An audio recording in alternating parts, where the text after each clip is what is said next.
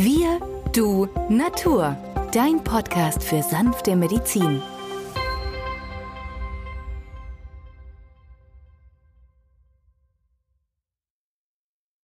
Hallo und herzlich willkommen zu einem weiteren Gespräch hier im Kulturhaus Osterfeld. Im Jubiläumsjahr 200 Jahre Dr. Schüssler sprechen wir heute über das Schüsslersalz Nummer 3, Ferrum phosphoricum. Mein Name ist Benjamin Hartlieb, ich bin Osteopath und Heilpraktiker und bei mir heute wieder mit dabei ist der Arzt, Biologe und Chemiker Peter Emrich. Hallo Peter. Ja, hallo meine Damen und Herren, hallo Benjamin, schön, dass ich wieder dabei sein darf. Hier im Kulturhaus Osterfeld habe ich ja schon einiges erlebt und äh, das ist jetzt schön, dass wir hier dieses Format 200 Jahre Dr. Schüssler machen können. Wir haben ja in der ersten Folge und in der zweiten Folge schon Schüsslersalze kennengelernt. Heute sprechen wir über das dritte Schüsslersalz.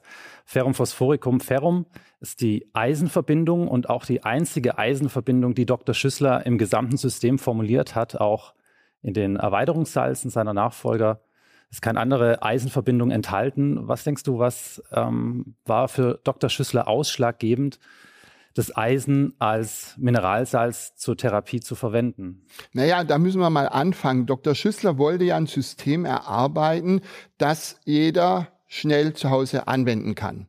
Und wie wir wissen, und das wussten die damaligen Ärzte schon, dass Eisen bei einer akuten Entzündung im Körper mobilisiert wird. Eisen ist dann sofort da, um irgendwelchen Eindringlingen, ob das Bakterien oder Viren oder Pilze sind, den Garaus zu machen.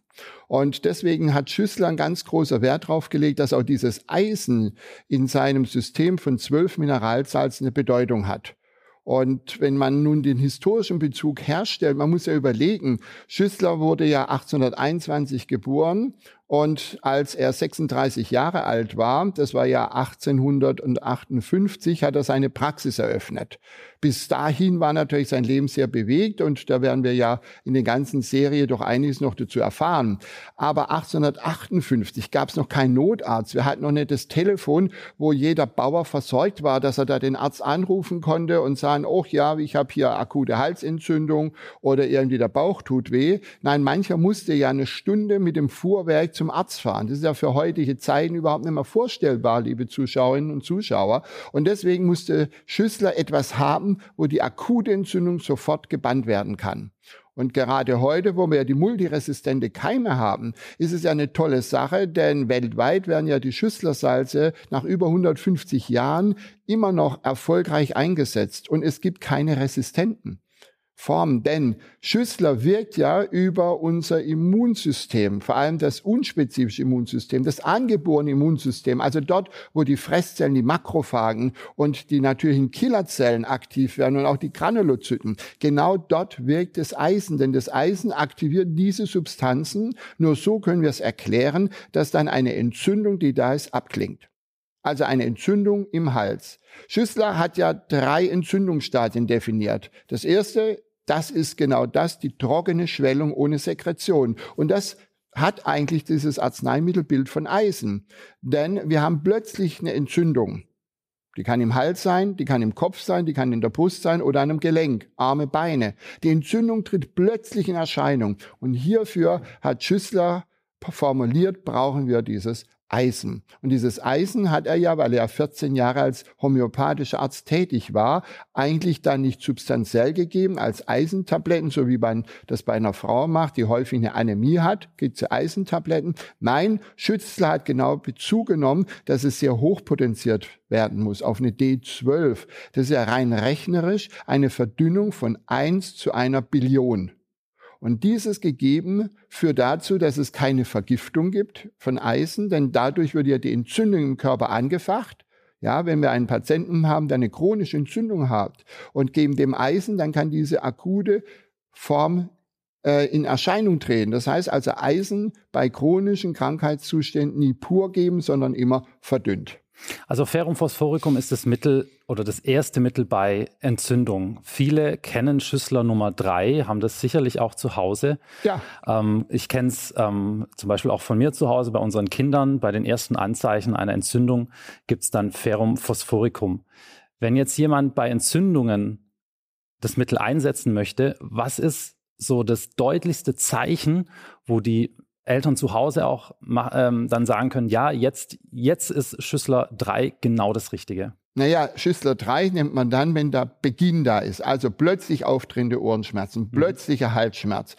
Manchmal sieht man auch im Gesicht eine Veränderung. Das Kind hat rote Wangen, rote Stirn. Die Mutter tastet an die Stirn und fühlt das Fieber, die Temperatur, die ansteigt. Und genau für so einen Zustand ist Ferrum phosphoricum geeignet. Oder auch ein Sonnenbrand. Wir liegen zu lange in der Sonne. Die Sonne reizt die unsere Haut, die Haut wird rot, es gibt keine Entzündungszeichen, die dann mit einer Absonderung einhergehen, sondern es ist die eine Entzündung an der Haut. Und wenn ich jetzt da die Salbe Ferrum Phosphoricum draufgebe, beruhigt sich die Haut über Nacht und am nächsten Morgen ist alles weg. Das heißt also, dieses erste Entzündungsstadium hat wenig Einfluss in die Tiefe des lymphatischen Systems, sondern bleibt oberflächlich.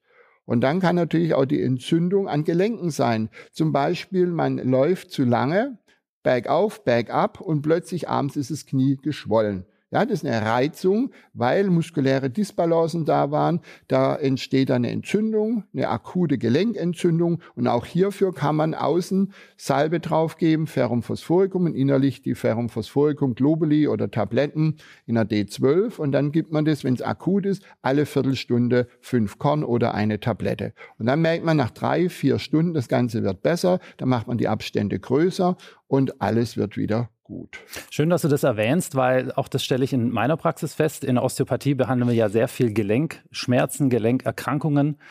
Und das ist vielen gar nicht so bewusst, dass die Anwendung als Schüsslersalz eben auch über die Haut erfolgen kann, zum Beispiel über, über eine Salbe. Und da haben wir auch sehr gute Erfahrungen gemacht bei Gelenkschwellung mit Rötung, Schmerz, ähm, nach dem Sport zum Beispiel initial Schüsslersalbe Nummer drei aufzutragen, ja. äußerlich kann das innerlich unterstützen. Aber allein schon die bloße lokale Anwendung lokal hilft doch vielen sehr, sehr gut. Ja, oder zum Beispiel bei einer Wanderung. Man tritt in so eine Kuhle, verdreht mhm. sich der, das Gelenk, ja, Supinationstrauma würde der Fachmann sagen, der Laie sagt einfach der Haxe verknackst. Das Ding schwillt innerhalb von Sekunden auf die doppelte oder dreifache Größe an. Ja, es gibt Einblutungen und genau hier hilft diese Salbe wunderbar, mhm.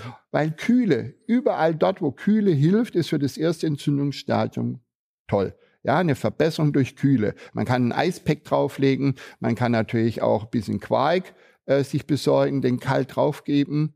Ja, oder ein Kältespray, das gibt's ja alles. Aber bei Ferrum ist natürlich die Entzündung steht im Vordergrund. Okay, wenn wir jetzt die Entzündungsreaktion haben und Dr. Schüssler hat ja auch formuliert, für ihn bestehend die Entzündung eigentlich aus drei Stadien. Entsprechend werden auch drei unterschiedliche Mittel bei Entzündung eingesetzt. Wenn ja. ich jetzt am Anfang diese Rötung habe, die Kühle tut besser, ähm, das Kratzen im Hals, ein bisschen Fieber, dann würde die Nummer drei kommen. Und wann ähm, ist der ideale Moment, dann das nächste Mittel einzusetzen? In dem Moment, wo der Patient sagt, dass ihm Kälte nicht mehr gut tut, sondern Wärme verbessert. Ja, Manchmal gibt es auch leichte Absonderungen. Dann wäre es eigentlich das Schüsslersalz Nummer 4. So eine Veränderung an der Zunge. Bei der Nummer 3 haben wir keinen Zungenbelag. Früher musste man ja beim Arzt immer die Zunge zeigen. Das ist ja auch nicht mehr gäng und gäbe. Bei mir lasse ich mir immer den Patienten ihre Zunge zeigen. Denn gibt es einen Belag, dann kann ich den Belag auch zuordnen. Und im zweiten Entzündungs Stadium, da haben wir eigentlich eine Sekretion und dort haben wir einen weißen Zungenbelag und dort sagt der Patient, ihm tut Wärme gut. Ja, und im dritten Stadium, dann wird der Zungenbelag gelb. Der Patient sagt, abends muss er sich bewegen, dass in der Luft, diese kühle Luft tut ihm gut. Ja, also das heißt, er ist lufthungrig. Und dieses dritte Stadium ist ja eigentlich auch ein Problem. Das ist ja die Nummer 6, Kaliumsulfuricum, das Hauptlebermittel. Und da werden wir sicherlich bei dieser Sendung einiges dazu erfahren. Aber das sind diese drei Entzündungsstadien das ist wunderbar zugeordnet und somit kann auch der Laie rasch das entsprechende Zellsalz wählen. Mhm. Kommt es eigentlich vor, dass man dass man diese drei Schüsslersalze auch an einem Tag geben kann? Also dass, dass die, weil viele sind da, denke ich, sich nicht sicher, wann, wann ist der ideale Moment, da das nächste zu wählen.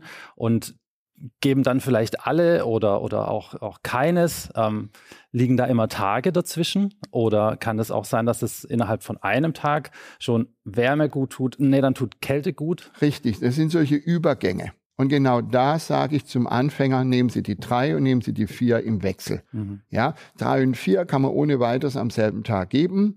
Und dann haben wir eigentlich zu 90 Prozent der akuten Beschwerde schon gebannt. Und das ist nicht erst seit heute, sondern seit über 150 Jahren. Und interessanterweise in Indien, wo die Leute ja kein Geld haben, nicht so ein Gesundheitssystem ist wie bei uns, wo man mit der Chipkarte zum Arzt gehen kann, wo die Leute äh, paar Cent zahlen müssen für eine Behandlung und das ist schon zu teuer. Dort geht man ja zu dem homöopathischen Arzt. Und interessanterweise werden ja dort Infektionskrankheiten behandelt, die wir hier meistens mit Antibiotika bekämpfen. Und äh, dort haben die Menschen aber gar kein Geld, sich dieses Antibiotikum zu leisten. Und deswegen wählen sie dieses Schüsslersalz, das sich aber auch dort sehr bewährt hat. Schüssler hatte ja einen Siegeszug errungen, nachdem er ja 1873 erstmalig seine Ideen veröffentlicht hat in der homöopathischen Zeitung. Die AHZ, die Allgemeine Homöopathische Zeitung, ist übrigens die älteste Zeitung, Ärztezeitung, die durchgehend erschienen ist bis zum heutigen Tag. Und dort hat er seine Ideen veröffentlicht. Immerhin war Schüssler ja 14 Jahre lang Arzt, der homöopathisch tätig war und ähm, hat dann gesagt, ich brauche ein System, das der Laie auch genauso rasch anwenden kann wie Anfänger in der Homöopathie. Fatalerweise hat er die Veröffentlichung eine abgekürzte homöopathische Therapie genannt. Und dann gab es natürlich sehr viel Ärger mit seinen Kollegen, die gesagt haben, mein Gott, jetzt kommt da einer her und möchte das Wissen von unserem Hahnemann und seinen Getreuen, die das jahrelang aufgebaut hat, ersetzen durch solche zwölf Mineralsalze. Da waren die ein bisschen pigiert, es gab sehr viel Widerrede. Und ein Jahr drauf sagte dann Schüssler, eine abgekürzte Therapie begründet auf Histologie, und Zellularpathologie. Denn er hat sich jetzt orientiert an Professor Virchow. Virchow, der ja im selben Jahr wie Kneipp und Schüssler 1821 auf die Welt gekommen ist, hat erkannt, dass die Zelle als kleinste funktionsfähige Einheit überhaupt erkranken kann. Und das war revolutionär. Und auch da beruht darauf, wenn der Arzt heutzutage vermutet, hier das Gewebe ist vielleicht entzündelt, verändert, dann sagt er, wir nehmen eine Gewebeprobe, geben sie zum Pathologen und der schaut durch Färbemethoden, ist hier das Gewebe okay oder hat dieses Gewebe eine Entzündungsreaktion oder ist es gar pathologisch destruierend, sodass eine Tumorerkrankung oder eine Krebserkrankung vorliegt. Und das war Virchow. Und wenn man überlegt, Professor Virchow an der Charité, vielleicht hat manch einer ja die Sendung verfolgt, es waren ja mehrere Teile, die ja in verschiedenen Kanälen ausgestrahlt worden sind, war ein genialer Mensch. Er war ja nicht nur Pathologieprofessor, sondern er hat auch sehr viel für die Hygiene gemacht. Virchow hat erkannt, man muss den kranken Menschen separieren. Das eigentlich auch schon Hahnemann erkannte, der Begründer der Homöopathie. Und das müssen wir auch heutzutage immer sagen. Der Kranke muss erst separiert werden, bis er geheilt ist, und dann kann er wieder in die Gemeinschaft, ohne die anderen zu infizieren. Und Virchow hat die Säftelehre des Hippokrates ja abgelöst. Das ist ja interessant. Hippokrates, ja ein Arzt auf der Insel Kos, lebte so 460 bis 370 vor Christus. Manche Historiker sagen, ja, die Schriften sind so verschieden, das kann nicht eine Person geschrieben haben. Mir ist es egal. Es geht um die Idee, dieser Hippokrates vor zweieinhalbtausend Jahren lebte da auf Kos und hat vier Säfte definiert. Und wenn diese vier Säfte gestört sind im Menschen, ja, das ist einmal die gelbe Galle, die schwarze Galle, ja, der Schleim und das Blut, dann wird der Mensch krank. Und heute kennen wir diese als die vier Temperamente. Ne? Der schwarze Gallige ist der Melancholiker, der gelbgallige ist der Choleriker, der sich gleich aufregt. Ja, der Schleim, der Phlegmatiker, der immer dicker wird, träger wird, nichts mehr auf die Reihe kriegt. Und der Sanguiniker ist da, wo das Blut gestört ist. Der ist für, begeistert für die Sache, für jene Sache, ist aber nie an der Situation, sondern er flattert überall durchs Leben. Und diese vier Temperamente kennen wir heute und es waren die vier Säfte, die Krassis, die Säftelehre des Hippokrates und wenn diese Säfte in einer Fehlzusammensetzung sind, wird der Mensch krank.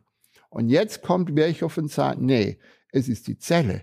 Wenn innerhalb und außerhalb der Zelle die Mineralien optimal verteilt sind, dann ist Gesundheit da, kommt es zu einer Schräglage, dann treten Krankheitssymptome auf, individuell. Und Schüssler hat es dann auf sein System übertragen. Weil er hat gesagt, es sind Mineralien, die im Körper vorhanden sind, die ich benutzen möchte, um eine Heilung zu machen.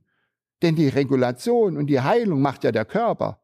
Interessanterweise ist es nicht das Arzneimittel. Wir geben nur einen Impuls und der Körper ordnet. Stellen wir mal vor, jemand stürzt hin aufs Knie, wird nicht behandelt, irgendwann heilt diese Blessur, der Bluterguss ab und er kann wieder normal laufen. Das ist ein gesunder Mensch. passiert ja bei Kindern ständig, dass die hinfallen. Der alte Mensch hingegen, oh, vielleicht bricht er sich noch gleich ein Knochen, Drama. Aber der junge Mensch, der robust ist, der noch viel Lebenskraft in sich hat, der gleicht es sofort wieder aus. Ja, je älter wir werden, umso träger wird das System, weil es natürlich Verschleißerscheinungen auch in unserem Abwehrsystem gibt. Und da hat Schüssler natürlich Bedeutendes gemacht, dass er gesagt hat, ich nehme nur die Mineralien, die in jeder Körperzelle vorhanden sind oder im Organismus vorhanden, so dass es einen Ausgleich gibt. Und dann tritt wieder Heilung ein. Und die Heilung macht der Körper selbst. Wenn du sagst, ähm, es, die Schüsslersalze sind alles Minerale, die unser Körper auch von sich heraus enthält. Ja. Ähm, als die Schüsslersalze ähm, ja, entwickelt wurden, wie konnte das Dr. Schüssler wissen? Was war da die, die Methode, um festzustellen, ja, die Minerale sind in unserem Körper vorhanden? Weil, ja, wenn ich mich richtig erinnere, ähm, er hat ja auch kurz vor seinem Tod dann noch ein Schüsslersalz ähm, wieder aus seinem System gestrichen. Ja, das war die Nummer 12, Calciumsulfuricum. Er bezog sich natürlich, nachdem er heftigen Widerspruch erhielt, auf namhafte Professoren. Er hat Professor Virchow genommen als Zellularpathologe, sah die Zelle als kleinste funktionsfähige Einheit. Dann bezog er sich auf Moleschott. Moleschott war Niederländer, war Professor in Heidelberg und hat ein Buch geschrieben 1852 mit dem Titel Kreislauf des Lebens. Und dort beschreibt er genau, wie diese Mineralien eine große Bedeutung haben. Und der dritte im Bunde war Professor von Liebig.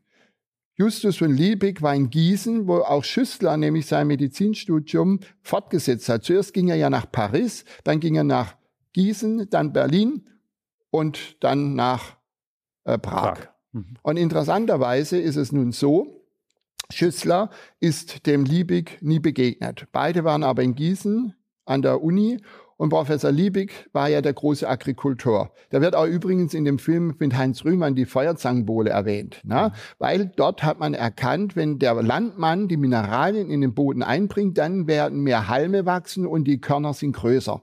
Und damit hat Liebig es geschafft in der damaligen Zeit, dass er, er hat ja sein Lehrbuch ähm, 1840 herausgebracht. Das Lehrbuch hieß Die anorganische Chemie in ihrer Anwendung auf Agrikultur und Physiologie.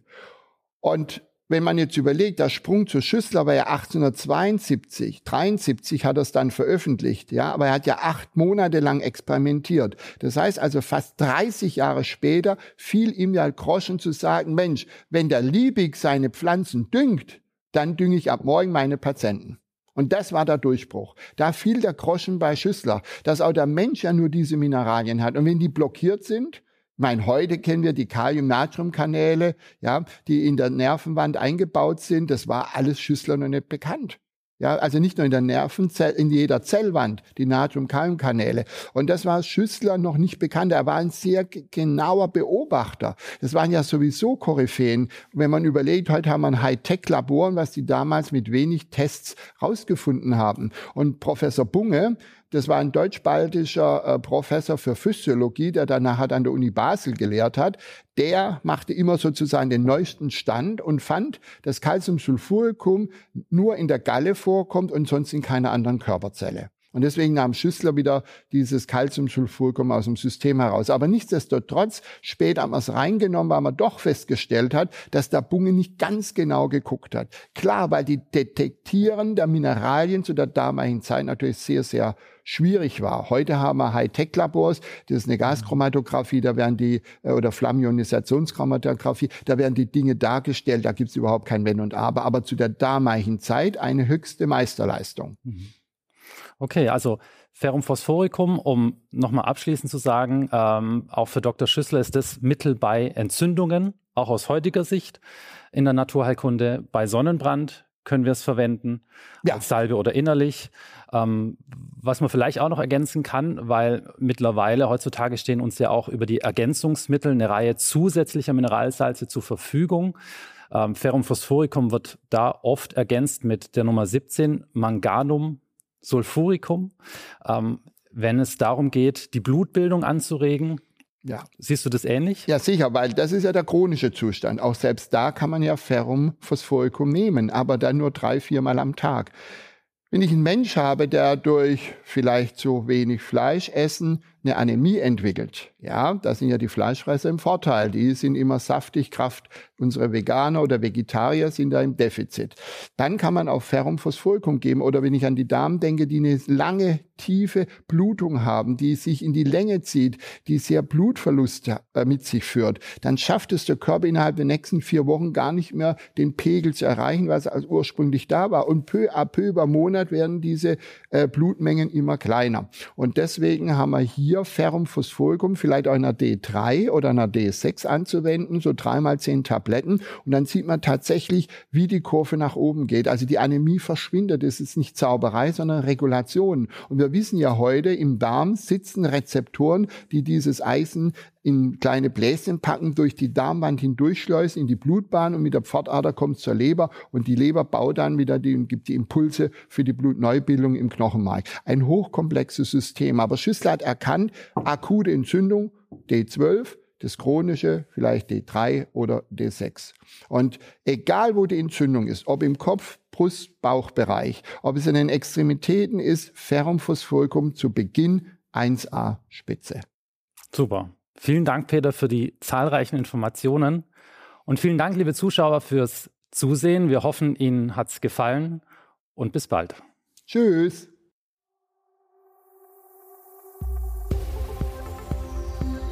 Wenn dir dieser Podcast gefallen hat, freuen wir uns über deine positive Bewertung. Damit hilfst du uns, diesen Podcast bekannter zu machen. Wir danken dir dafür.